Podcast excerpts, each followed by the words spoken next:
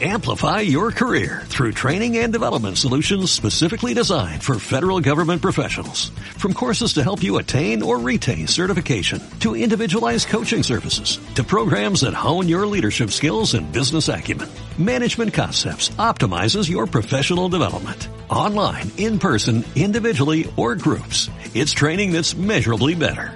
Learn more at managementconcepts.com. That's managementconcepts.com.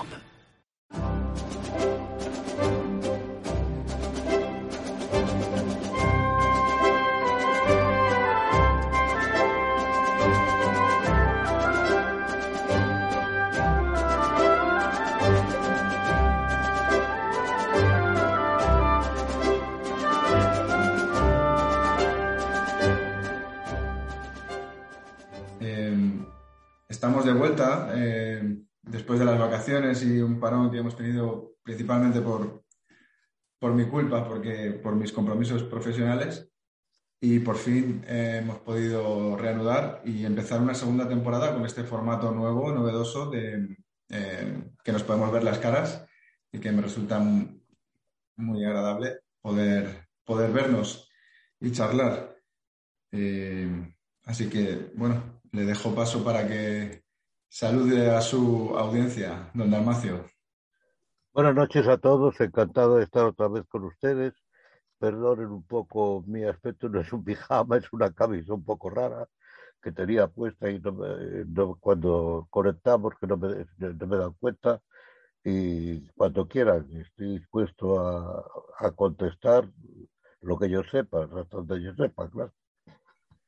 Muy bien, Dalmacio, usted siempre está bien. Bueno.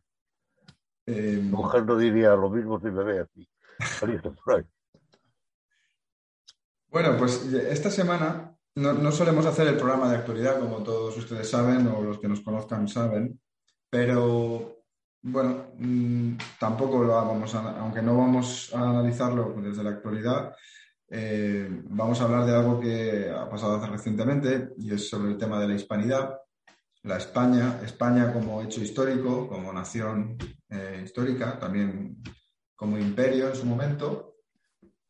Y desde el punto de vista del movimiento, lo que nos interesa es un poco eh, analizar la España como sujeto constituyente, la nación española, la sociedad civil, dónde está, dónde, dónde se le espera, porque no, porque no está, porque, porque está letargada, dormida y silenciosa, o por qué ese complejo de inferioridad o de culpa que, que arrastramos o, que nos inculcan o que nosotros mismos nos estamos autoinmolando. El otro día vi hace poco una estadística de que somos el país de Europa que más eh, se autocrítica, ¿no? O, que, o, que, más, no, es la palabra, pero que, que, menos se quiere, ¿no? En cierto modo, eh, eh, con bastante diferencia con el resto de países.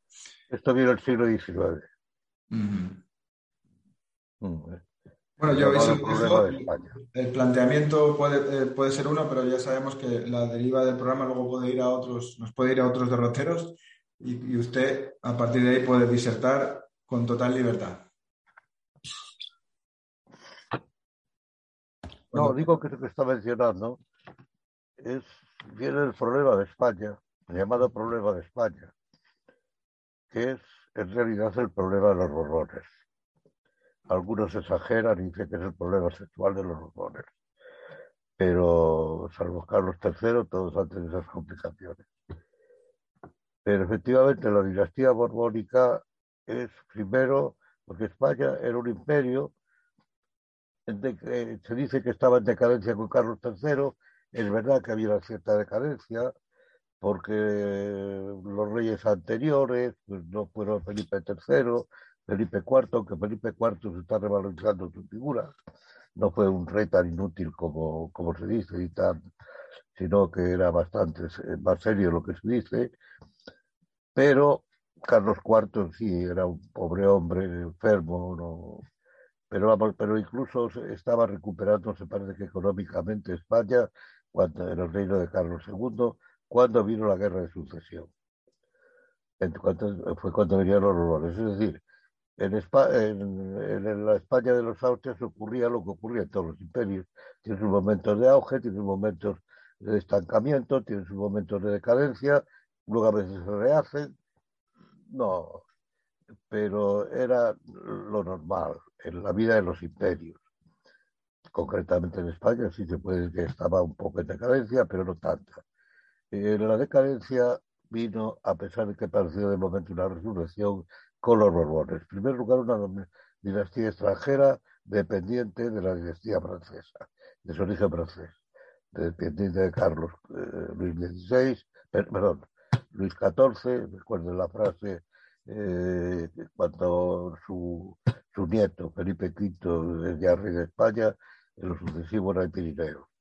Bueno, efectivamente, de cierta manera fue así, porque Francia ha ido influyendo intermitentemente desde entonces en España, con algunos lapsus en que influyó más Inglaterra, pero España parecía ser políticamente en la política exterior en conjunto una nación con algunas excepciones también, Narváez por ejemplo, algunos otros, en vez de ser un país dependiente siempre de una potencia exterior, principalmente Francia. Luego con Franco empezó, pero como toda Europa eso ya no es. Franco empezó lo derivó a Estados Unidos y ahora pues ahora parece que hemos vuelto a depender de Venezuela o de yo qué sé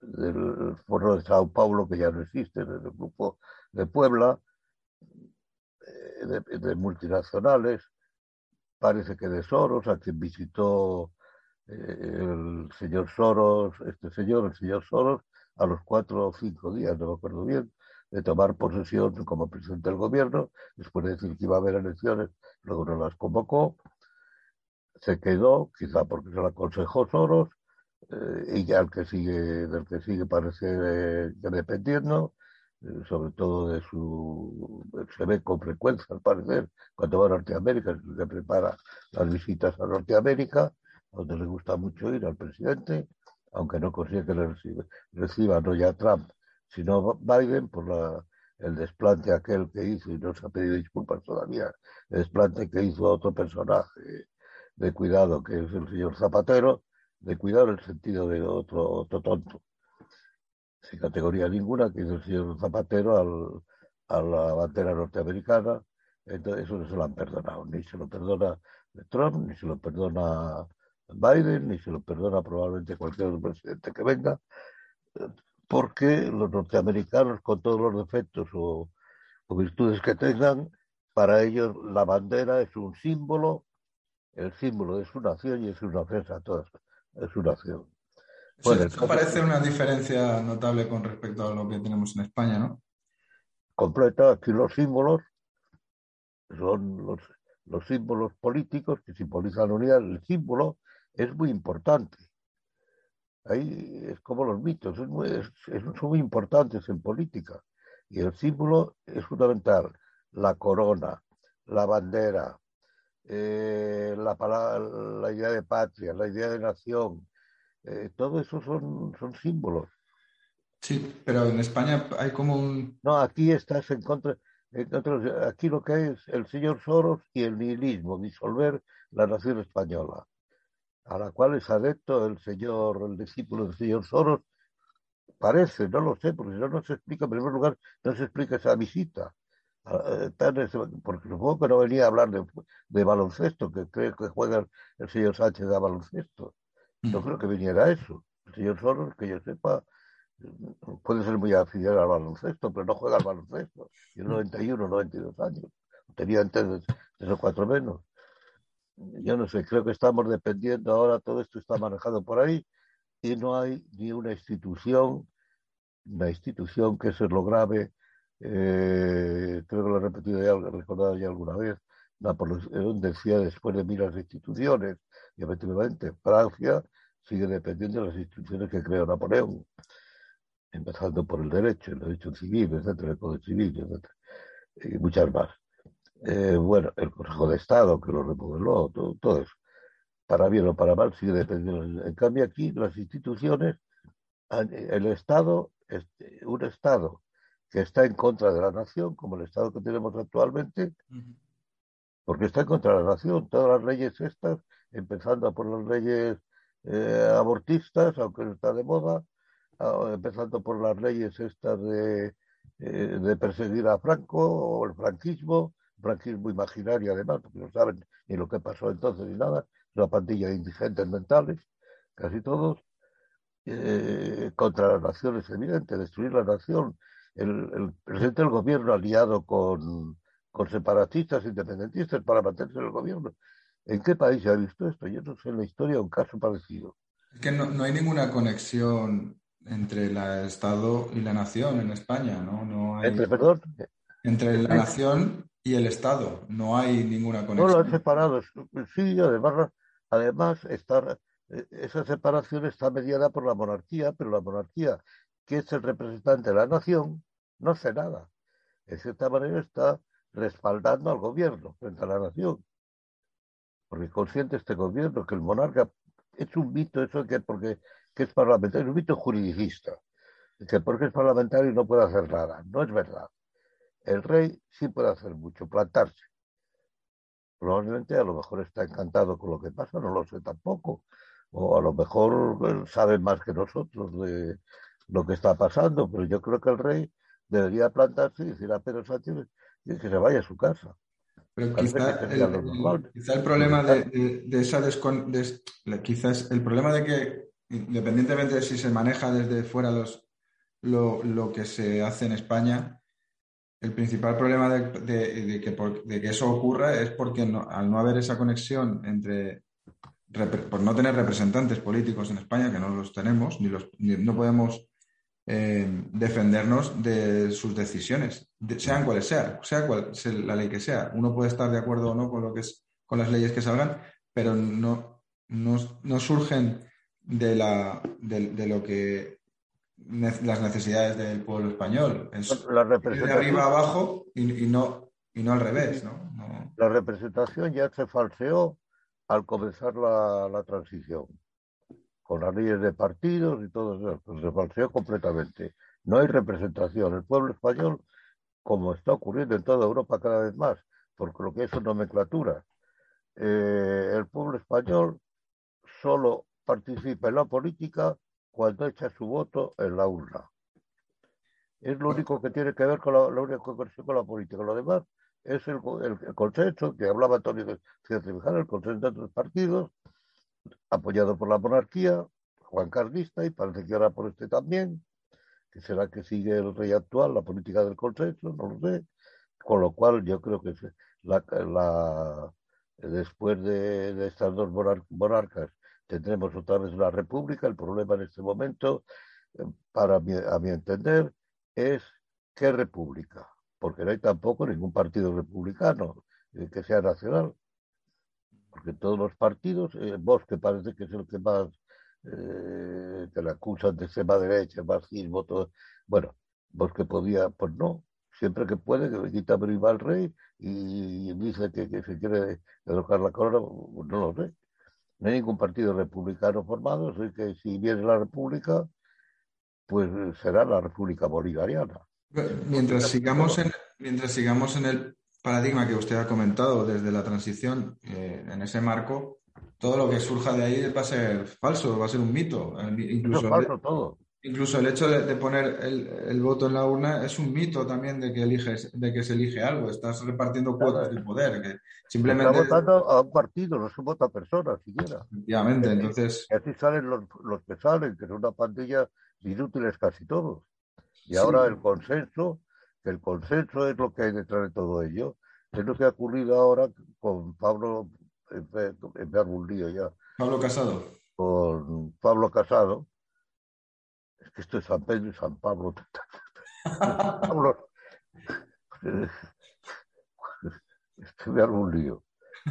Y no sé si es Pedro Sánchez o Pablo Sánchez, o el Pedro Iglesias o el Pablo Iglesias. ¿O el Pedro Casado, el Pablo Casado. Pero un lío. Eh, bueno, pues el, acaba, disputando sobre el, Consejo del Poder Judicial, parece que ya han pactado, han vuelto al consenso, el pacto de Juste, además se van a Juste, nada menos. Es que si no, el, sistema se cae. Si, si, no pactan, Si no, si no se produce esa corrupción. Está, guardando, está guardando sus prebendas, nada más. Claro. Eh, en este caso, el, no tanto el PSOE, que también, porque está en el poder, tiene el poder, como el PP. Se está viendo que el PP quiere guardar sus prebendas. Sí, pero es algo natural. O sea, yo lo veo como algo lógico. Es una evolución natural del ser humano cuando tiene una posición privilegiada como la que tiene en España la, casta política. lo normal es intentar mantenerse. Es, que al final es una forma de vida. Claro, es que en el consenso la lucha política. hace mucho frío ahí fuera. En el consenso la lucha política se reduce a las discusiones entre los partidos para ver quién, vive mejor. A la, representación. Es una representación eh, en el sentido eh, teatral, lo que ocurre en el Parlamento, en el supuesto Parlamento que tenemos, pero luego se pacta, como se está viendo, se pacta en, los, en los reservados de restaurantes, como dijo en su momento este Pablo Iglesias que... Cuando hicieron la constitución el señor Abril y el señor Guerra, que la hacían en un restaurante. Luego lo modificarían algo, pero, allí se pactó. Si es que es absurdo todo lo que... Es que España, el problema de España es que es el país más absurdo del mundo. Porque yo no creo que esas cosas se hagan tan descaradamente en ningún otro sitio, no lo sé, en todas partes hay trampas. Eh, es inevitable. Es como decía don Antonio, ¿no? que nos podríamos ahorrar todos los sueldos de los diputados y que esas cinco personas, seis personas, siete personas jefes de partido, pues, pues y, decidieran, Claro, que se junten o que echen la suerte o lo que sea entre ellos y ya ahorraríamos no, pero aquí el dinero eh, se dedica, el dinero de los contribuyentes se dedica a crear clientelas fundamentalmente ahora este último caso descarado de dar 400 euros a los jóvenes, es comprar el voto de los jóvenes, que a lo mejor no lo compran, pero es descaradamente comprar los votos. Es como, como aquello de, como lo que hacía el conde Romanones, se dice, conde Romanones, que iba por las, eh, cuando estaba el conde Romanones, que compraba el voto porque el partido, el otro partido, había prometido un euro a lo mejor, un, un euro no, serían cinco duros, cinco, un duro, por, porque le votaran, y el conde Romanones le decía, no, mira, yo te doy dos duros, entonces dame el duro que te ha dado él. Le, les daban los, que mandaba el conde Romanones, les daban eh, les daban dos duros, pero nosotros le tenían que dar el duro que le habían dado los otros, con lo cual solo pagaba un duro. ¿eh? Bueno, es una, es una trampa muy... Creo que, en, parte creo que era verdad, en parte pues una anécdota que retrata todo eso. Pero es que estos partidos aquí están aquí hay una tara muy importante en España, que es por eso que empezamos, que es color Borbones. Los Borbones han sido para España una dinastía funesta. Primero, Felipe V trae con él, era lógico por otra parte, su concepción de gobernar, que es la concepción francesa, el Estado como un orden cerrado, y entonces quiere crear un Estado donde no había propiamente un Estado, era un imperio. Un imperio, pero ¿por qué? Porque el Estado francés es un tipo de, tiene imperio, pero es un tipo de imperio distinto. El es decir, todo lo que no está encerrado entre las fronteras del Estado son colonias. en España no ha habido jamás colonias. Eran a veces. Eran todo provincias.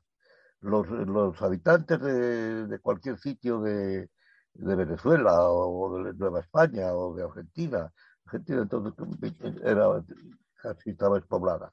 Pero bueno, de los pues, eh, tenían exactamente los mismos derechos que los españoles y viceversa. Mm. Era el derecho territorial, hombre, un poco adaptado a las circunstancias de, eh, geográficas, pero eran todos iguales prácticamente. No había, e incluso recientemente, eh, los guineanos, recuérdenlo, yo no sé si sabiéndolo o por seguir la tradición, o no, no por lo que fuera, con el franquismo, Guinea era una provincia y el Sáhara era una provincia. Tardó un poco, pero luego era una provincia. No inmediatamente como tampoco en, las Indias, en, en Hispanoamérica. No fue inmediatamente una provincia, fue primero una, tierra conquistada o dominada o encontrada, como se quiere decir, y luego pues se dieron las leyes, inmediatamente la reina Isabel empezó a dar leyes ya enseguida, leyes de India. Es una provincia, es una concepción completamente distinta a la francesa o de la inglesa. Hay tres tipos de imperio, que son el tipo, el tipo español, que Gustavo Bueno le llama, por, eh, por ejemplo, el tipo de imperios generadores, como Roma, que generan nuevos, nuevos, nuevos gobiernos, nuevas organizaciones políticas independientes, los de tipo depredador que llama Gustavo Bueno, como son el inglés, el holandés, el norteamericano, que son comerciales, eh, que lo que hacen es instalarse en un punto determinado. Bueno, el norteamericano habría que dejarlo acá aparte ahora. El holandés o el inglés, en este caso típico, instalan unos puertos un punto para comerciar con los nativos lo mejor que puedan, para comerciar con los que están allí y beneficiarse y traer los beneficios al, al, Estado colonial, al Estado. Norteamérica es un poco distinto porque allí hubo inmigración debido a, la guerra civil inglesa, y allí se instalaron colonos, luego, pero también Norteamérica, fíjense que practica ese tipo de comercio. El comercio, ese tipo de imperio, el, el comercio, el instalarse en puntos determinados o con grandes eh, transnacionales, que eh, lo que interesa es un comercio, no le interesa, por decirlo así, convertir en provincias a los a, donde aterriza. Igual que a los ingleses tampoco. Otra cosa es que luego vayan emigrantes como Inglaterra, gente de las provincias, pakistaníes, eh, musulmanes o a Francia, que es un imperio colonial también típico, porque eso sí, Francia mandaba misioneros, mandaba eh, comerciantes, mandaba todo esto también para comerciar, pero siempre separados. No, no hay ahí una ascripción a la metrópoli. El mismo Napoleón, cuando crea el imperio napoleónico, no ascribe los territorios conquistados en Europa, no los ascribe a Francia, sino que nombra a familiares, al rey José de España, al, ¿cómo se llama? A Luciano en, los Países Bajos, en Holanda, en, lo que es el Benelux más o menos, independientes de él, por parentesco. En, a Suecia se va un general que luego le, traiciona. Y es el que funda la dinastía actual. Pero no, es el modelo francés porque las cosas son así, no hay una forma ideal, pero eh, eh, son generalmente estos imperios imperios depredadores, sobre todo los anglosajones, que el francés no tanto, aunque Gustavo Bueno me parece que lo incluye ahí, pero no tanto. Eh, no es tan depredador. La prueba enseña el francés, es decir, tiene una, la religión y demás. Los anglosajones eso no les importa, ni el idioma, ni la religión, ni nada. Sin embargo, eh, los imperios que han mencionado, francés o el inglés, entre esas antiguas colonias y, Francia o Inglaterra, tienen una mejor relación comercial que, o eso me parece a mí, tienen mejor relaciones productivas. Eh, estoy pensando en la Commonwealth, por ejemplo, a nivel anglosajón. Pero nosotros, en lo que es, Hispanoamérica y tal, hay un, hay una, hay un, como, un rechazo porque somos como, como más, como en, la, en la historia hemos aparecemos, seguimos apareciendo con esa leyenda negra, ¿no? De haber masacrado a los indígenas. Mm, bueno. Eso, eso la leyenda negra, que dice que es un invento anglosajón y tal, a veces, no todos. Eh, Elvira Roca, que lo no, y otros no, pero nació en Italia y nació como nacen todas las leyendas negras. Porque hay muchas, cuando hay un gran imperio siempre hay las leyendas negras contra él. Todos le envidian, todos encuentran motivos para...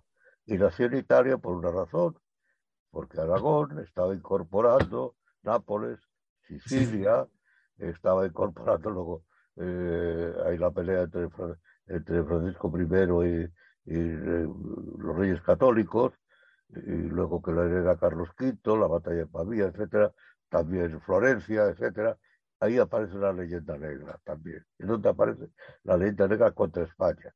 Leyendas negras hay muchísimas. Hay la leyenda negra, por ejemplo, desde 1870, cuando pierde la guerra Francia, se crea la leyenda negra contra los alemanes. Alemania la ha unificado Bismarck, pero en Francia se crea la leyenda negra que los alemanes son malvados, etcétera, etcétera, y luego no digamos ya con Hitler.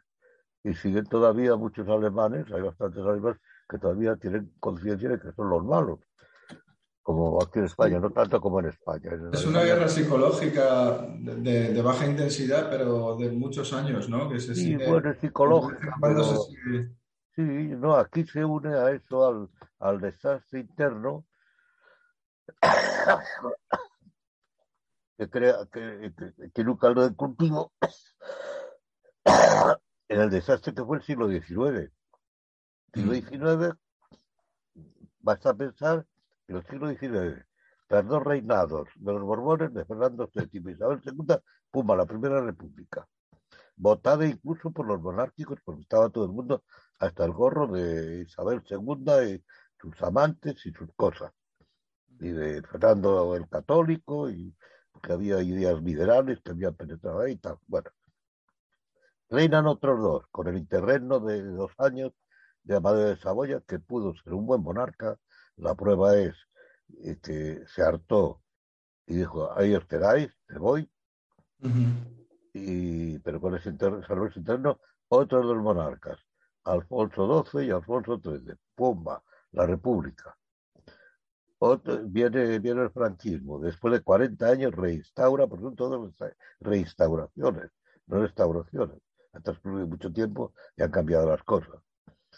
Eh, restauración puede haber sido, de cierta manera, la de, la de Fernando VII.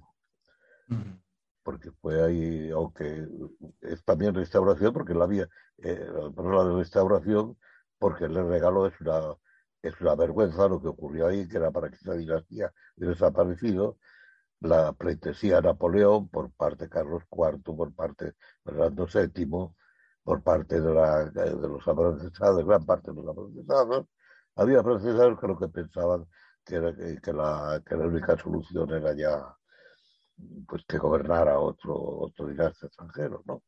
A ver si con Napoleón eso cambiaba. Pero, pero los afrancesados, que empezando a lo mejor por Goya, que también critica, pero eh, que quieren que esto cambie pero, pero luego los de masas entregan a ellos la, la clase dirigente, por decirlo así, alta aristocracia, ejército, la iglesia, etcétera, etcétera. No toda la iglesia ni todo el ejército, como es sabido. Bueno, no estoy matizando.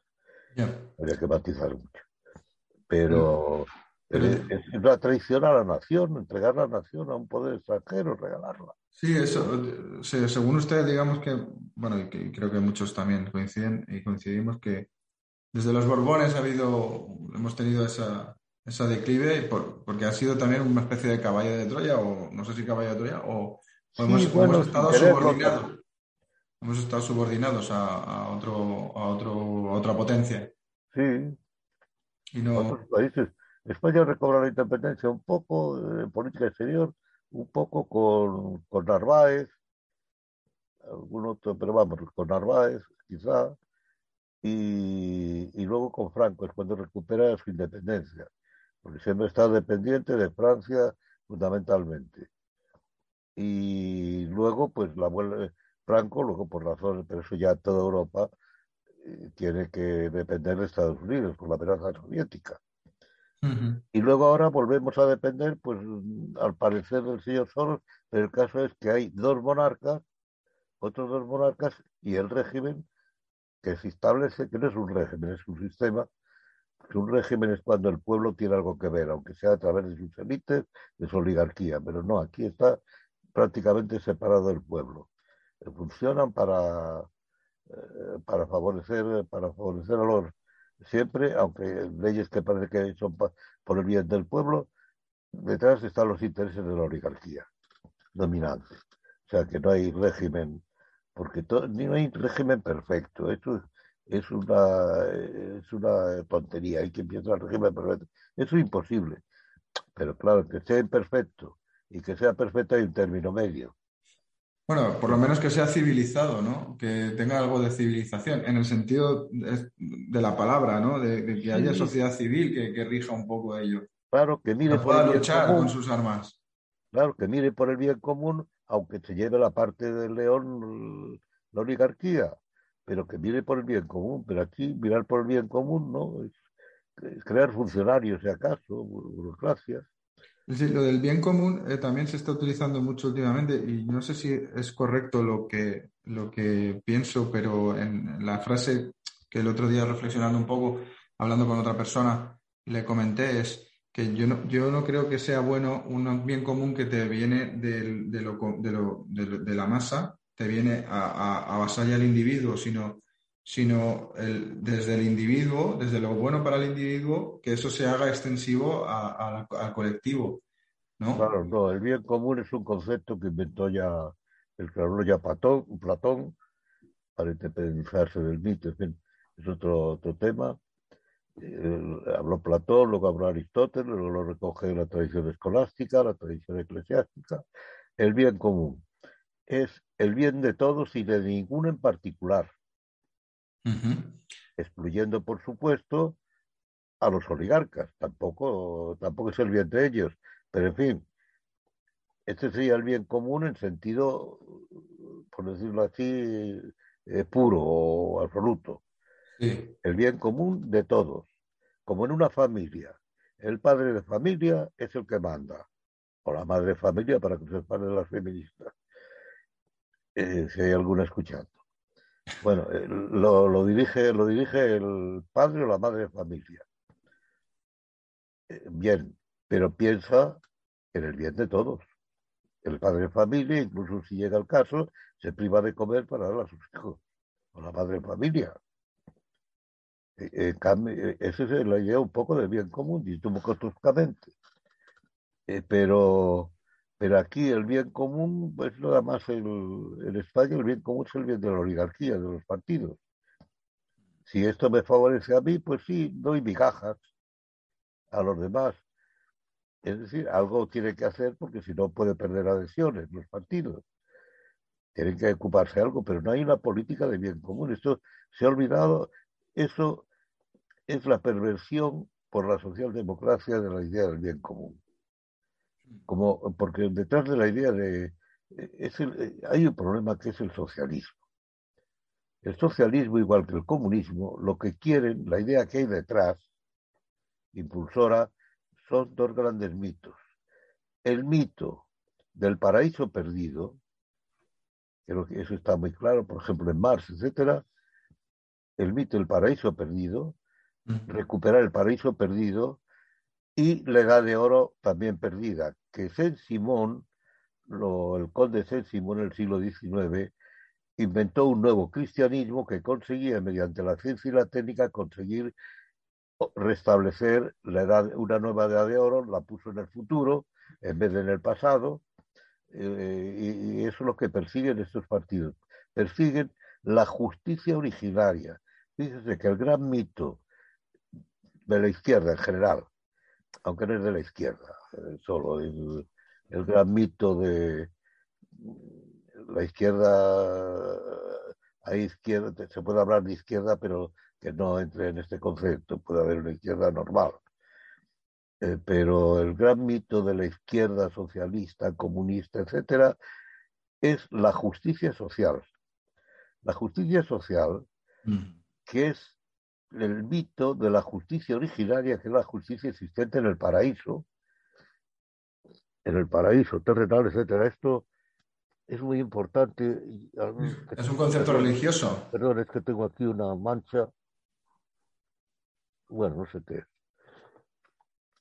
Eh, no, es eh, el mundo mítico. Le recomiendo al que tenga interés, que es un libro muy interesante, que pueden ver algo sobre los mitos el libro de García Pelayo, que me voy a enseñar. ¿Cómo se llama? Espera un momento, espera un momento que lo cojo.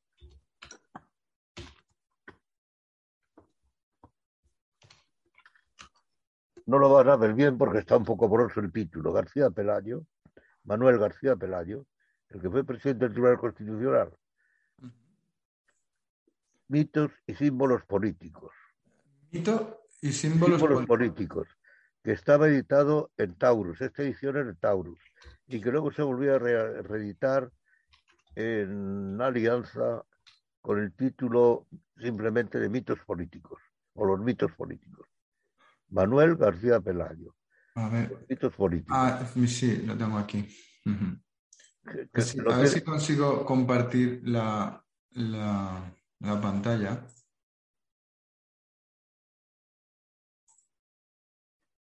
Bueno, ahí verán la importancia que tienen los mitos. que ¿La puede ver? Eh, ah, no. ¿Quiere verlo? Mm, no sé si usted se puede ver en la pantalla ahora que estoy compartiendo. Sí, sí, sí. Es este, es este libro, ¿no? Es que no se veía en el... Sí, este es el mío. Ah, bueno, es que pude haber puesto yo esa página, no se me ocurrió. Es la misma, es el mismo. Sí, en el 64. También es el mismo, es el mismo libro. vale. Ah, no, es, es otra edición, porque aquí pone, eh, no sé si lo ven, ahí por otra cosa. Eh, Pero bueno, es el mismo. Vale. Que luego creo que hay una edición posterior en, en, en- en- Alianza, por el título Simple Mitos Políticos. Y ahora lo que es muy interesante, porque el marxismo y el comunismo descansan en estos mitos, aunque puede parecer absurdo. Y todas estas ideas es la, la- la- la utopía, porque son utopías. Y la utopía se apoya en esos mitos. Son los, las tres modos de la... Eh, mandé a usted un artículo mío, Los tres modos de la política. Le, ma- le mandé un artículo mío, Los tres modos de la política. No, no, re- no, no lo recuerdo, no. Creo que no. Ah, pues yo se lo mandaré. Que además creo que ha tenido cierto interés. Por ahí yo, yo se lo mandaré, a ver, que no me olvide luego. Se lo agradezco mucho. Los mitos políticos, espera que lo Este tipo de compartir pantalla, disculpen porque a lo mejor técnicamente todavía no estamos muy duchos en este nuevo formato. No, yo desde luego no.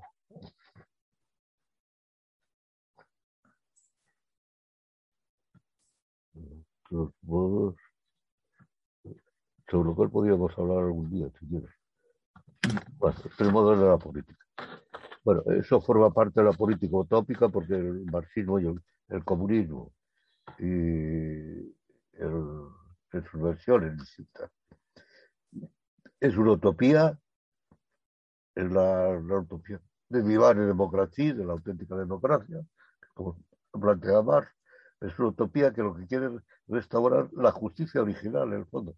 Los mitos están siempre operando, están siempre presentes. En eh, la política los mitos son abundantísimos, eh, de, todo tipo. Eh, ahí Sorel, pues habló de los mitos políticos, él proponía el mito de la huelga general, la inclinación socialista contra la burguesía, etcétera, de la huelga general, que es muy famoso ese libro, y otros. Bueno, no sé a qué venía a cuento esto de los El tema de la justicia social y La justicia social, la justicia social que no se le cae, la misma iglesia la, anota la justicia social.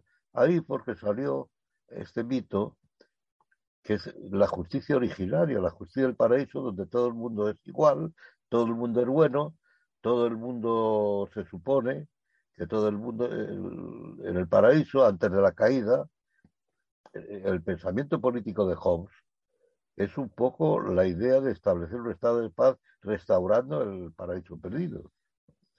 Él parte incluso de la idea de un estado de naturaleza, como el paraíso perdido. La, eh, es una idea que persigue a todo movimiento revolucionario. La idea de revolución es la de instaurar el paraíso en la tierra. Revolucionario auténtico, no revolucioncitas que consigue, o revoluciones en que consiste derrocar una oligarquía funciona mal, para sustituirla por otra pues, para que funcione bien. Y normalmente ocurre así, que al principio funciona bien hasta que se estanca y se convierte en, una nomenclatura. Eh, que es lo que ha ocurrido en España con la transición, que al principio pues parecía que sí, restauraban libertad, etcétera, pero luego eh, se ha convertido pues, en una cosa docenada, ahí de que no representan a nadie, que eh, viven para sí mismos, el caso más escandaloso, eh, el Partido Socialista siempre en España, en gran parte ha sido un partido arribista, no en el caso de Pablo Iglesias, su fundador, y otros posteriores. Hoy mismo el socialismo y el comunismo no significan nada. No hay el comunista este como Ramón Mercader, del que le hablaba antes, antes de empezar, que hay por ahí un vídeo muy interesante, una película muy interesante que han hecho sobre él. Mm, eh, no sé si la proyectaría de cines o no, pero sé que circula por ahí, que era un obseso, que para él, porque son religiones, son religiones míticas.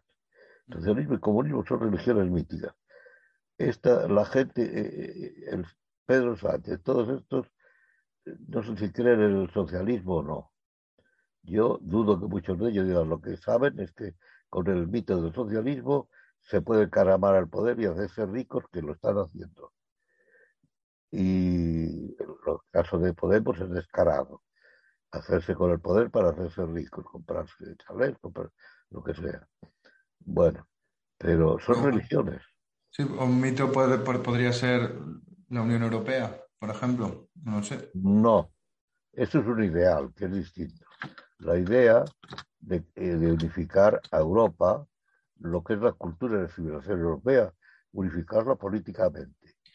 Claro, claro, me refería a, esta institución que estamos viviendo ahora, no, no el concepto. Sí, ahora, ahora ya es una especie de mito, pero falso mito. Es falso mito porque ya no representa a nadie, se quiere meter con Polonia y con hmm. Polonia sobre todo está muy amenazada por lo del Tribunal Supremo que frente a, a los disparates de la legislación europeísta que quiere imponer el aborto como derecho humano, que quiere, no sé si la eugenesia ya también, que quiere controlar todo, etcétera, etcétera, pues se ha revelado Polonia, el Tribunal Supremo. Y Hungría también está sublevada. Es posible que además está ahí eh, un fenómeno apareciendo, un fenómeno que no sé si irá adelante o no, que es que los países de lo que se llama Visegrado, que son en general antiguos países comunistas de la URSS, es posible que se separen de Europa.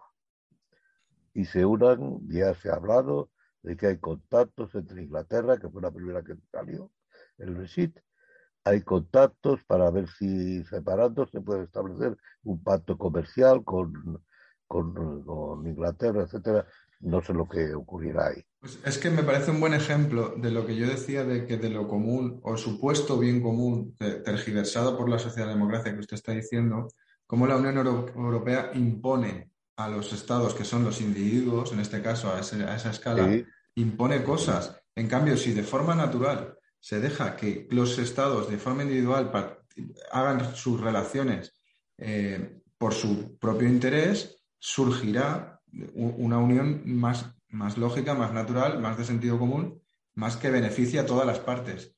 Pero en cambio estamos viviendo una Unión Europea que como metáfora de cualquier cosa de socialdemocracia que usted estaba diciendo, me parece muy válida, estamos viviendo una Unión Europea en, la que impone, con un supuesto bien común, impone un, un, mal para los individuos, que son los estados en este caso, salvo para uno o dos excepciones que son los que se están beneficiando.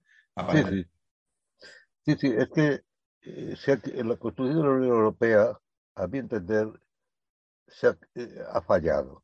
Al principio la idea era buena, pues Europa es Europa, vamos a acabar con las guerras, eh, vamos a acabar con las guerras entre países europeos, Francia y Alemania, en aquel momento, que era una guerra continua desde 1870, antes no, antes Alemania pues era un país donde hacían las guerras todos los demás, el campo de batalla y todos los demás.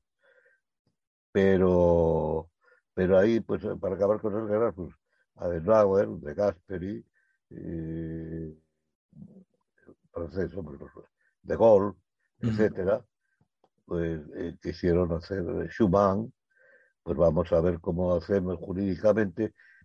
Silvia Fren hizo una crítica ya hace tiempo muy adecuada, que debía empezar por una unidad militar, por una unión militar, una alianza militar, que es como suelen empezar estas grandes uniones para hacer una especie de Estados Unidos de Europa. Unión militar y luego política, pero claro, hay un problema ahí que es el problema del Estado. El Estado es eh, contrario al imperio. Lo que tenía que aspirar la Unión Europea es hacer un imperio, porque el imperio puede acoger Rusia, Estados Unidos, Rusia, la URSS y Rusia, ahora Estados Unidos, eh, China, que no se habla de ello, pero es así, pueden acoger naciones, tribus, estados, pueden acoger todo en su seno. El imperio está por encima de ello, cada uno tiene a lo mejor su legislación propia, pero por encima está la imperial, pero la imperial respeta, respeta la legislación o esta se va acomodando en un proceso histórico más o menos y así se forman los imperios. Pero no, quieren hacer un superestado con las mismas reglas del Estado, imponiendo su legislación poco a poco a todos los estados. Eh, o se abandona el Estado o Europa es imposible. Eh, a menos que la idea de superestado, aunque no se habla de superestado, pero, eh, pero, abandona esa mentalidad estatista o es imposible. Hay un problema también ahí, que es que un Estado pues, necesita, claro, un líder o líderes ¿Qué líderes hay en Europa? En su momento, digamos, volviendo a la historia, es lo que se... Quería ser Napoleón. O de Carlos V, o... Bueno. Carlos... Eh, hay un... De España. Hay uno de estos... Que ahora recientemente ha habido un premio que le ha dado el rey a Ángela Merkel. ¿A quién? A Angela Merkel, ¿no? Le ha, le ha dado el rey un en el monasterio de Juste le ha dado un premio a Angela Merkel. ¿Ah, sí? ¿Por qué? ¿Ha dejado destruir a Alemania? Por su contribución, precisamente, es un premio de, que, creo que se llama Carlos de Carlos de Carlos I de España. O... Sí, me parece que se ahí en Juste, pero unos premios Carlos V o algo así. el premio Carlomagno, Carlos. Hay otro premio Carlomagno que se da. O, estoy confundiendo con el premio Carlomagno, no lo sé. El caso es que. Hay uno que le dieron el premio Carlomagno, mm, me parece que todos los premios están desprestigiados. Uno de los que se lo dieron, si no me equivoco, fue a Juan Carlos I. Sí, y a Felipe González. Romano no tiene nada. A Felipe González creo que también le dieron. Y a Felipe González también. Sí. Es que son obsequios entre ellos. ¿A qué le damos ahora el obsequio? Pues a tal o a cual.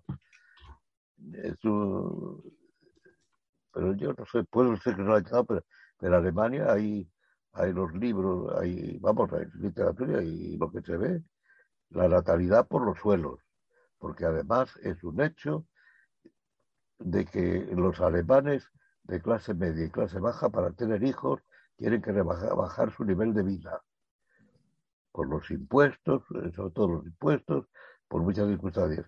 Han importado entonces simplemente lo que dijo Angela Merkel el dicho ese, Deutschland, del Islam Deutschland, que antes lo había dicho el jefe de su partido, que era, se nos puede interrumpir esto por causa de la telefónica. Ajá. No, no se preocupe, estoy, estoy intentando compartir para que se vea. Ahora, ahora es usted, pero lo digo es que me he acordado por eso. Tenga cuidado porque a veces se interrumpe y sigue a lo mejor la figura ahí, la, nos seguimos viendo, pero no se oye y es que ha desaparecido hasta que vuelve otra vez a reaparecer. Bueno, pues eso de Alemania, eh, el Islam pertenece a Alemania, ¿a quién se le ocurre? Que se le había ocurrido además al jefe de su partido y además no era el Partido Socialista, era el Partido Demócrata Cristiano. Es una cosa increíble. El propio eh, Helmut Kohl, que fue el que la propulsó con buena intención, porque la iglesia, la, acababa de reunificar las dos Alemanias y como esta proviene de la Alemania de la Alemania comunista, pues sería bueno que fuera un canciller, pues alguien que viniera la Alemania comunista. Estaba bien pensado. Pero el mismo habla, habla así, ah, sí. Pues una Europa unida, pero uno de los retos, retos que ha creado ella, el Islam. Sí, es el, premio europeo Carlos V de la mano de Felipe VI. Que también se comentó la anécdota de que se lo dieran a una a una protestante, a la hija de, una pastor, de un pastor protestante. Bueno, es un premio europeo, o sea que eso tampoco no es un comentario, sí, es un comentario, pero no eso. Si es un premio internacional, pues eh, se lo pueden dar a un protestante, un musulmano, a quien sea. Sí, pero lo, lo, traigo a colación por el tema del, liderazgo que ha comentado, que faltan líderes que, se, se, pone a Angela Merkel como una lideresa. es que los líderes hoy en Europa, ¿quiénes son? Merkel y Macron. Macron, que es un personaje, es un, es un Pablo, un Pedro, como es Pedro Sánchez, más culto, más, más listo. Sabe más idiomas, sabe, bueno, este cree que sabe inglés, pero aparte sabe idiomas, que no de menos, eh, es un hombre que ha estudiado, que tal, pero está destruyendo Francia, está estableciendo un régimen totalitario. Está, por eso está teniendo ahora éxito Sembur, que hace una crítica radical, un judío, que Sembur es judío, judío muy serio. Yo, yo le tengo simpatía y ojalá gane las elecciones. Lo veo difícil. Están contra él hasta los propios judíos, parte de los judíos franceses, que no, que tal, bueno, como siempre, porque la extrema derecha es el fascista, es el no sé qué, es un judío puede ser fascista, puede ser nazi. Me parece que no, pero bueno, es el teclado que hay ahora. Y tendría que haber un líder, un emperador, alguien que se pudiera decir emperador, aunque no se llame emperador, que se llame el presidente, como en Estados Unidos. El presidente de Estados Unidos es de hecho un emperador. Mm. Manda sobre los estados que componen la Unión, por ejemplo. o sea que no eh, podía ser un presidente, pero eso no, eso es el tinglado ahí, de, está mal hecho todo. Pero sí, parece que hay como una barrera que, no, va a conseguir cuajar o fraguar ahí un imperio europeo. Pero quizás sí que tendría sentido en el mundo que, ya volviendo al presente, incluso al futuro, porque una de las cosas que, conlleva no, tener, eh, no conocer el pasado es que pueden si alguien controla ese pasado, esa historia, puede controlar el presente y, digamos que, que colocar sus, sus, bases, encauzar el futuro como le convenga, ¿no? En cambio, nosotros, al, no, al desconocer nuestro pasado, nuestros valores, lo, que se hizo bien, etcétera, eh, no, no, podemos, no, tenemos perspectiva ¿no? de, de, poder mirar también hacia adelante si no sabemos lo que hicimos. Pero... Europa, Europa, la Unión Europea es la nueva URSS, como decía Bukovic eh, hace ya años, eh, un disidente soviético, y como decían muchos disidentes soviéticos, y como decía Solzhenitsyn, es muy interesante si usted puede, no sé si tiene discurso sobre Solzhenitsyn en Harvard. A ver. El discurso de Solzhenitsyn en Harvard en el año 78, que es un disidente soviético, como tú sabes. Eh, criticando a la Unión Europea.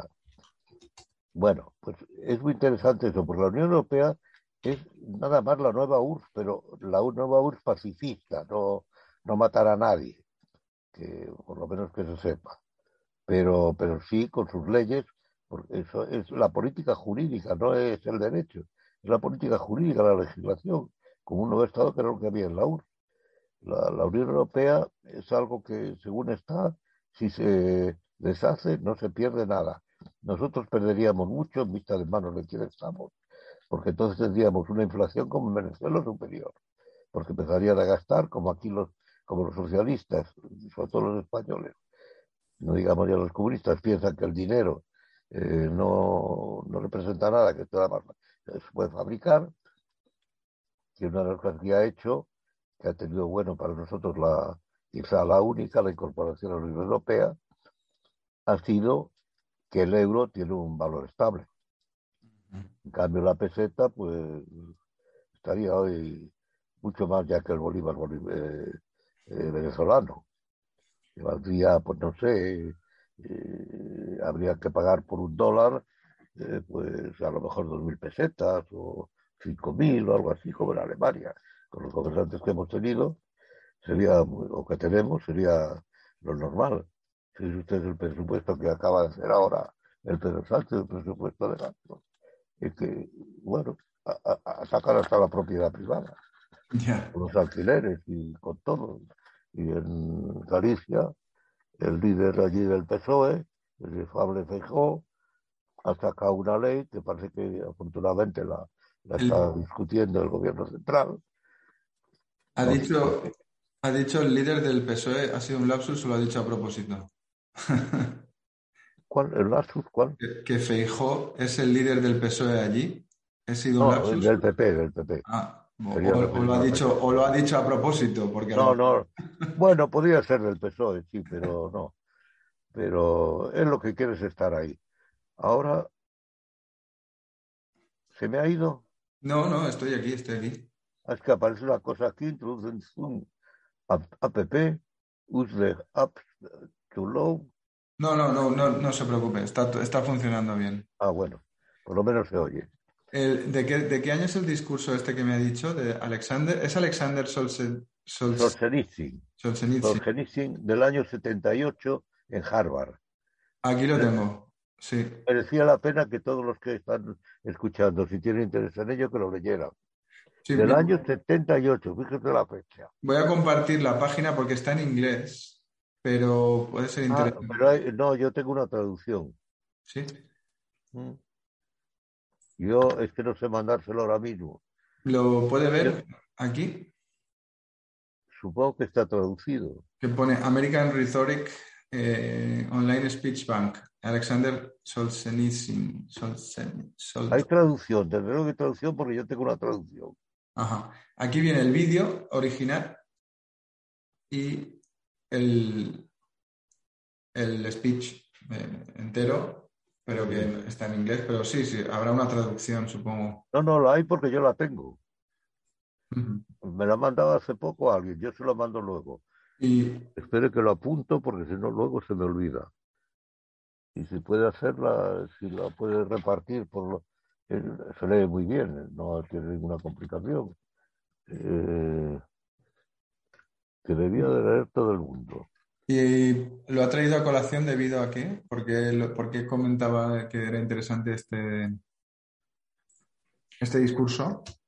Un momento. Porque describe ya lo que es la, la, que es la Unión Europea, el desencanto de los soviéticos, vamos, de los antiguos soviéticos, el desencanto con la, con la Unión Europea, tal como va. En el año 78, que no dice lo que dice Bukowski en el año 2000, por el año 2000, de que es la nueva URSS. La nueva URSS burocrática, dominado todo por la burocracia, porque la URSS, eh, como todos estos regímenes totalitarios, acaban siendo regímenes en los que prevalece la burocracia. Una vez que con la violencia han dominado todo, la burocracia, que sigue empleando la, la violencia. Y en Europa es lo mismo. La, la diferencia es que eh, en Europa lo que hay son estados eh, totalitarios liberales, lo decía entre comillas eh, este Robert Speidman, que no es precisamente nadie sospechoso, un filósofo alemán que murió hace dos años o tres, gran filósofo alemán, que, que son estados totalitarios liberales. Podemos hablar nosotros ahora mismo, etcétera, cosa que un estado soviético no podríamos. Imagínese usted en Cuba las cosas que estamos diciendo aquí. No, nos cortaría inmediatamente y nos mandaría a lo mejor a un campo de concentración o a cualquier sitio en China. Pero aquí no, aquí esto se puede decir sabiendo que tienen todo controlado y que no tiene eficacia ninguna, o creyendo que no tiene eficacia. Pues estábamos, eh, cuando le comentaba el tema de, a la Merkel que, estaba diciendo líder de Europa, la Merkel. Pues, imagínese usted qué desgracia, nos mete a toda la, a todo el mundo musulmán aquí, a lo mejor, o yo qué sé. Sí, pero es lo que le quería decir, que, que, da la sensación de que hay, mm, no sé si culturalmente o como sea, eh, no, no, no, parece, no parece que vaya a fraguar un imperio en ese sentido como espacios forma imperial. Esa forma imperial que ha comentado usted alguna vez, que nos dirigimos, ahora ya hablando del futuro, nos dirigimos hacia un mundo de, imperios, de espacios, ¿no? Grandes eh, espacios. Y, grandes espacios que a lo mejor nosotros, que lo hemos hablado otra vez, otras veces, como España o como hispanidad, nos convendría eh, tener nuestro espacio también bien desarrollado y definido con, con nuestros hermanos eh, hispanoamericanos o, incluso con, los, eh, la iberofonía, que se llama eh, también, que es con, Portugal y sus, y sus, y sus, países que de, habla portuguesa. Entonces, eso podría tener más sentido y por lo menos tener, un, tener voz en ese mundo al que nos dirigimos, porque si no nos vemos empequeñecidos en en una Unión Europea que no defiende para nada nuestros, nuestros intereses, más bien lo contrario, ¿no? No, defiende la burocracia de Bruselas, nada más. Mm. De Bruselas y de otros sitios donde está la burocracia, porque no defiende los intereses de Europa. que no quiere decir que renunciemos a, tener acuerdos, con, porque es de forma lógica y natural. No, podemos salirnos de Europa, ponerle a la península un, un motor fuera borda y, irnos a América. No, no, geográficamente no, pero podría ser. Se habla hoy mucho de la hispanidad, además con motivo de estos libros, este libro que ha publicado ahora Marcelo Gulo. Yo no lo conozco, lo tengo pedido, pero no me ha llegado todavía. Porque habla mucho de él, o lo que publicó la señora esta Barea, ¿cómo es? Barea, ¿no? María, no, María eh, Elisa Roca Barea. Sí, Elvira Loca. Bueno, con motivo de esto se está hablando mucho, que yo creo que, que se está produciendo en España algo bueno, porque por lo que veo yo en Internet, yo no, porque yo salgo poco por mi situación física, ¿no? Pero el otro día pues estuve con, con amigos de hace tiempo que nos veíamos por causa del, del virus, nos vimos y, y parece que la, la tendencia es que se está despertando una revisión de toda la historia española, pero seria. Sí, ¿verdad? de reacción contra, contra lo que hay, contra la destrucción de la nación, etc. Me han dicho que incluso en Cataluña, entre la gente, hay una reacción muy seria. En Barcelona, según dicen, ya no se oye apenas, en Barcelona capital, no se oye apenas hablar español. Perdón, catalán. Se oye hablar español porque lo impone la realidad. ¿A dónde se va por el mundo con el catalán? En cambio, con el español no. Sin embargo, están imponiendo y el gobierno lo tolera. Eso es lo, increíble. Eh. Que no se enseña español, se enseña el catalán y el inglés eh, para sustituir al español. Se conoce y, lo, tolera él. Yo no sé por qué no les enseñan la lengua esa internacional, que no, que no habla nadie, la, ¿cómo se llama? El, ay, se me las palabras. El esperanto. El esperanto era, sería mejor para poder, porque sí, con el inglés también se entienden, pero el esperanto sería más moderno además. Pero yo creo que no solo el gobierno actual o de turno es el responsable de tolerar estas cosas. Toda la transición. Claro, porque porque, porque se, ha, se, ha, se ha hablado siempre, que lo, decía don Antonio, lo, estuve escuchando en algún vídeo recientemente que escuché de él, decía eh, hablar del proyecto en común, que es, es un concepto de Ortega, ¿no? Sí, sí. Al hablar del proyecto en común, que tú tienes un proyecto para España, para lo que es España, pues le estás dando pie a los catalanes, en este caso, o cualquiera, a decir, pues yo tengo mi proyecto. Entonces, entonces eh, cada uno tira para lo que es cuando realmente España, que es a lo que iba también con el tema del, programa de hoy, es un hecho dado por la historia que no ha decidido nadie. Es, una concatenación de avatares de la historia que, es una realidad y que, es así. Y que a nosotros, desde el punto de vista del movimiento, nos interesa que el sujeto constituyente tenga claro su, su hecho que, existe. Porque no se puede poner en cuestión lo más básico, porque entonces es imposible eh, iniciar el movimiento a, la, primero a la libertad política y después a, nuestro modelo que proponemos de, república constitucional, para tener por primera vez una constitución en España. Pero si, si lo más esencial, que es el sujeto, no está claro, porque es un proyecto como si fuera hacer un edificio, pues cada arquitecto puede eh, proponer su, proyecto y el que tenga más fuerza, influencia o apoyo exterior, como usted dice que a lo mejor hay fuerzas exteriores que les interesa esa, esa ruptura interna que tenemos en nuestra nación, ¿no? de, confusión constante, pues eh, evita que, que levantemos la cabeza, ¿no? Un poco. Bueno, yo creo que Ortega ahí, cuando le escribe, es que está viendo lo que ocurre, igual que dijo, promovió la República, pero luego cuando la vio dijo, no es esto, no es esto. No es que se equivocara, es que la realidad por el desbordó. Y yo creo que ahí lo que estaba haciendo, pues diciendo, miren, tenemos que unirnos todos porque si no, pues no somos nadie. Sí, pero, unirnos a, partir de un hecho que se está reivindicando, como está diciendo ahora, de una revisión de la historia, porque si no conocemos... No, él no, él no pretendía revisar la historia, únicamente lo único el europeísmo, mirar hacia Europa, que eso sí me parece más peligroso, porque es como si España tuviera que integrarse en Europa, en la cual ya estaba integrada, porque España es parte de Europa, es más, eh, sin, sin España, Europa es muy dudoso que hubiera existido como tal, como la conocemos porque si no es la lucha eh, contra el Islam y que en España se derrota al Islam, veríamos cómo estaría Europa. Y puestos a remontarnos en la historia, lo mismo que Austria, que consiguió parar, Austria y Hungría, que consiguieron parar al Islam por la otra parte en un momento determinado. Y Rusia también consiguió frenar al Islam. Si no, veríamos que era lo que llamamos Europa, la Europa occidental, por lo menos. de eso también hablaba don Antonio. Me acuerdo que teníamos mucho en común con Rusia en ese aspecto, de defender la cristiandad por los dos extremos de Europa, ¿no? Sí, sí. Es que son los dos extremos que defienden Europa. Y, mm. Rusia la ha defendido Europa.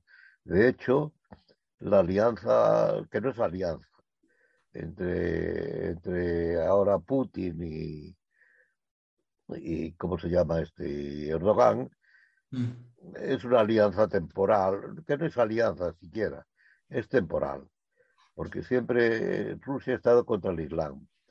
Incluso una de las cosas que hizo, que, hizo Stalin fue nacionalizar el Islam, nacionalizar a toda Rusia, porque no había idea nacional, era un imperio sin idea nacional, como puede haberla en Norteamérica, que no la está destruyendo la idea de nación, la está destruyendo Biden con la inmigración descontrolada, etcétera, todo esto.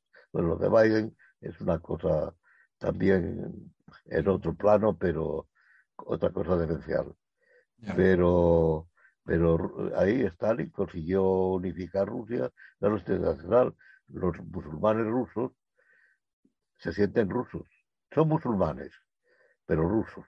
No quieren saber nada de la UMA, la nacional, la nación musulmana no quieren saber nada. Es un fenómeno muy curioso. Ahí, por ejemplo, algunos yihadistas de estos consiguen llegar a Moscú y arman un catástrofe en el metro, donde sea, pero los otros que quieren entrar ahí no llegan a Moscú. Se encargan los musulmanes de, de ellos. No se sabe qué es lo que les hace, se puede figurar, pero eh, pero no llegan allí. Tienen conciencia rusa, por, ahora, por lo menos por ahora, no soviética, rusa, de que ellos pertenecen. Claro, claro, claro, claro.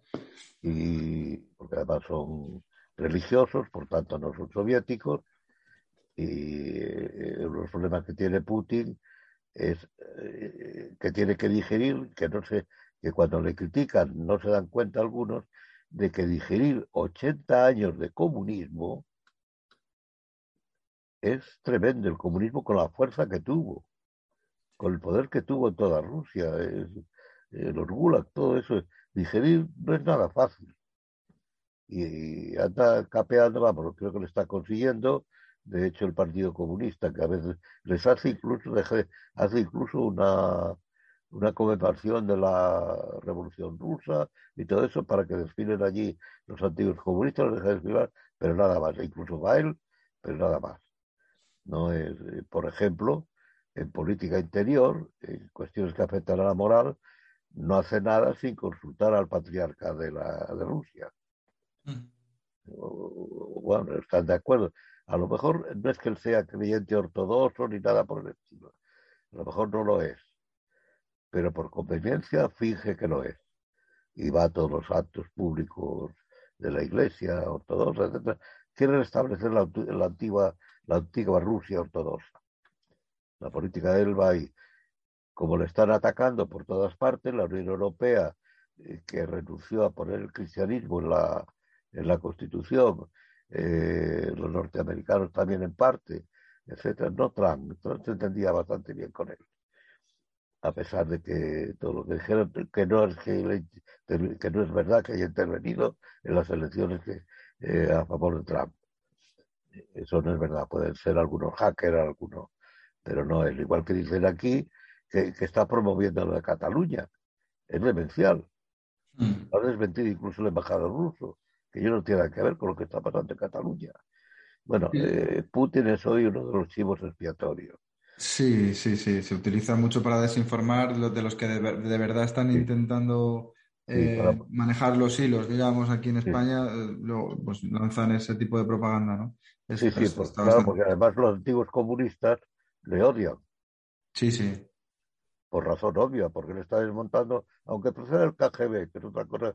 Sí, es que no es el KGB, será el KGB, pero por conveniencia o por lo que sea, él está desmontando los 80 años de sovietización. A lo mejor porque le conviene a él para mantenerse en el poder, por lo que sea, me da igual. Sí, pero a veces eh, está claro que los intereses de mantenerse en el poder siempre van a estar ahí. Pero lo importante es que confluyan hacia, hacia un beneficio del resto, ¿no? De la, de la nación nosotros, yo lo que, lo que quería volver también un poco a los valores de, nuestro, de nuestra historia, las cosas que se han hecho bien a nivel de valores, creo que se han hecho bien y han sido pioneros en bastantes cosas gracias a, la cristianización o, esos valores cristianos que luego se han hecho eh, universales, ¿no? Eh, por el tratamiento, por ejemplo, a los indígenas o tratarlos a todos igual, como, por iguales, como usted decía, ¿no? Todos eran españoles eh, porque viene de, que todos somos hijos de Dios, ¿no? ese tipo de, conciencia, eh, pues hace, hace también civilización. Y, luego, eh, ahora deberíamos volver a esos valores, aunque la gente no, no, tiene por qué tener ciertos conocimientos, como usted muchas veces reivindica, no tiene por qué saber la gente de historia, de política, de tal. Pero, sí, que, deberíamos volver a valores, aferrarnos a valores para no caer en, otro sistema de creencias. Porque son, las tradiciones, las tradiciones. están metiendo en otro sistema de creencias que, parecen, como usted decía, religiones, mitos, y que no tienen ninguna raíz en nuestra cultura. Está impostado, pero que están, que, están haciendo daño, yo creo, en nuestra, a nuestra esencia y, e impiden lo más importante, que, que esa civilización y esas cosas buenas que hemos hecho se vean en el futuro y también se vean reflejadas en, un, sistema o un régimen político civilizado, que nunca es perfecto, pero que, puede hacer que, los ciudadanos eh, puedan mm, luchar por lo, que es suyo, lo que es justo y lo que creen que mm, le conviene. ¿no? no aquí en España es un proceso de, civilización. Hmm. No sé si me... de civilización que es, es que hay un libro que escribió Thomas Sowell hace ya años. Thomas Sowell, no sé si lo conoce. Bueno, es un... ¿Cómo, ha dicho? Thomas Sowell, luego se lo deletré, es un pensador político norteamericano, economista, pero que habla también de política, que además es negro. Negro, negro, como el carbón. Es muy famoso porque es un, gran, es un pensador de categoría. Pues Thomas Sowell tiene un libro que se llamaba, hace tiempo que hablaba de los Barbarians Inside the Door, de, de Gates. Barbarians Inside the Gates. no está traducido que yo sepa. Los bárbaros dentro No sé, lo tengo por aquí. Me parece. Un momento. Sí, lo tengo por aquí, pero no lo veo. Bueno, que decía, hablando de las universidades norteamericanas, sobre todo de la educación, la prensa, etcétera, decían que los bárbaros estaban ya dentro de, Norteamérica, los nuevos bárbaros. Y aquí ocurre lo mismo. Todo lo que está ocurriendo es que los bárbaros están en el poder. Ya. Que van contra las tradiciones, van contra, eh, van a aniquilar todo para empezar algo nuevo que no se sabe qué es. Yo lo, yo creo que es el que estamos en un momento que es el, el triunfo del nihilismo anunciado por Nietzsche, que impera la voluntad de poder, que es lo que único que queda en el nihilismo, y creo que es un momento nihilista, del cual no se da, por ejemplo, cuenta, o no quiere darse cuenta, eh, la Iglesia, lo que es muy grave, porque la Iglesia ha hecho Europa y ha hecho Occidente. Es que incluso está participando en ese, en ese nihilismo. Bueno, sí, por ejemplo, al Papa lo que le preocupa sobre todo es el cambio climático, que es otro mito científico, un mito inventado, porque el cambio climático ha existido siempre. Ese, es el problema de caer en otro sistema de creencias, porque al final es, eh, el cientificismo es, otro tipo de, ideología. Es otra ideología. Y de, mito, religión, eh, sistema de creencias, porque al final todo acaba en unas élites científicas que nunca tienes acceso a ellas, que parece que están en abadías eh, recónditas en la que ponen eh, en las páginas de esos libros que nadie puede leer, eh, ponen veneno en la página y, acabas muriendo, ¿no? Si accedes a ese tipo de conocimiento. Es que estamos, no sé, volviendo, a, como usted ha dicho, ¿no? Descivilización, ¿no? no sé. por cierto, Thomas Schauer es este, el que me ha dicho.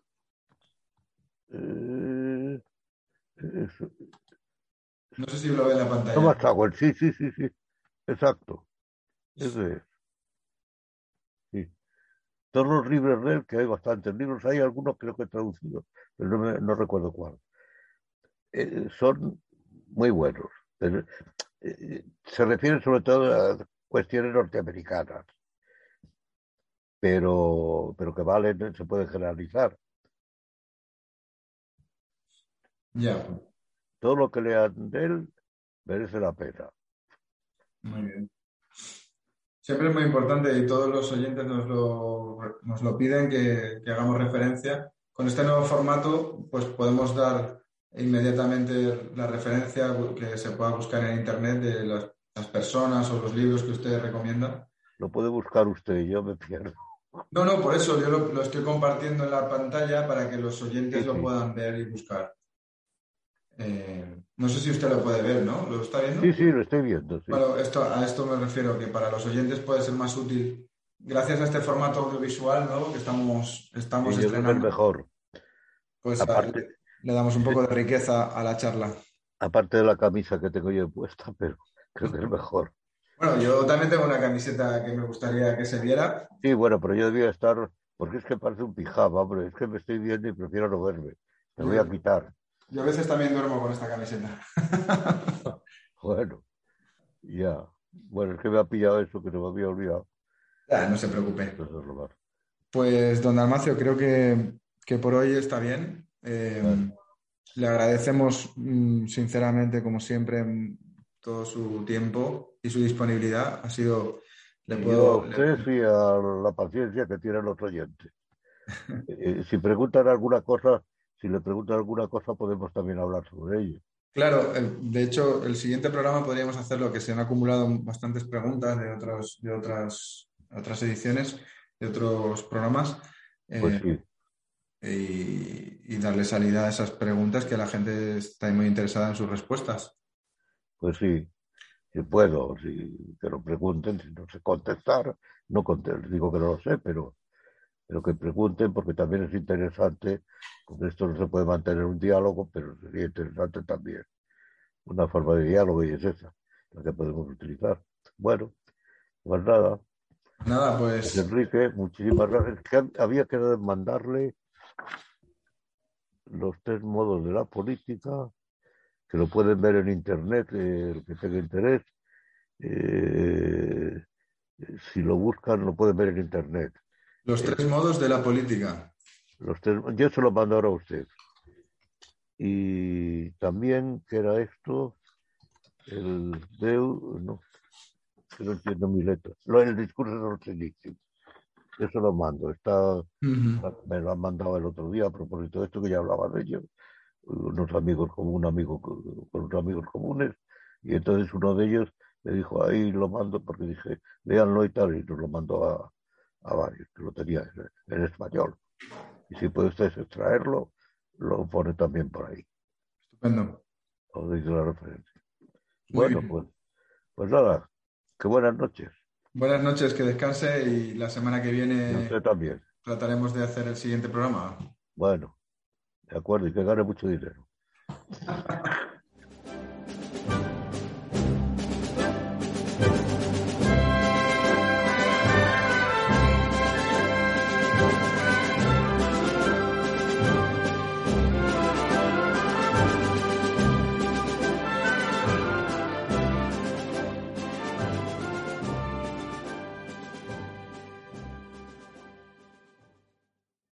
Amplify your career through training and development solutions specifically designed for federal government professionals.